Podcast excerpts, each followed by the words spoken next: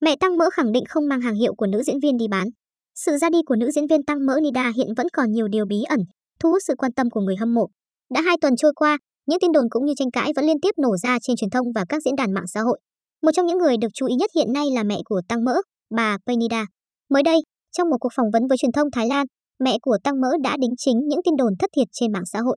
Cụ thể, bà Penida cho biết mình không hề mang túi sách hay quần áo hiệu mà con gái để lại để bán lấy tiền. Đồng thời bà cũng cho biết sẽ mời luật sư để giải quyết vụ việc này.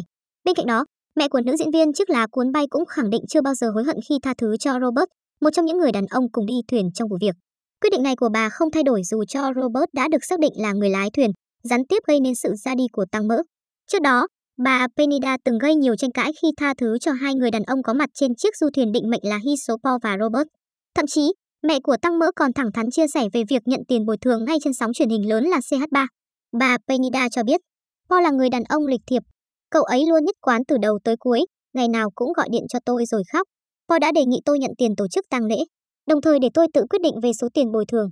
Giả sử như Mo đóng phim truyền hình, tiền cát xê nhận được sẽ là từ 800.000 đến 1 triệu bạt. Nếu như Mo còn sống thêm 30 năm nữa thì tức là khoảng 30 triệu bạt, hơn 20 tỷ đồng.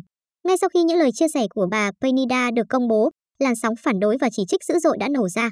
Thậm chí, anh trai của nữ diễn viên còn đăng trạng thái thất vọng về hành động này. Nhiều ngôi sao nổi tiếng của Thái Lan đều có những bài viết ám chỉ đến việc làm của mẹ tăng mỡ. Trước làn sóng tranh cãi của dư luận, bà Penida cũng lên tiếng về hành động tha thứ và nhận tiền. Mẹ ngôi sao chiếc lá cuốn bay chia sẻ, tôi không xem trọng đến tiền bạc, tôi quan tâm đến con gái hơn. Bởi vì cuộc phỏng vấn trong chương trình sử dụng tình huống hư cấu rằng nếu tăng mỡ còn sống, nó sẽ kiếm được bao nhiêu tiền.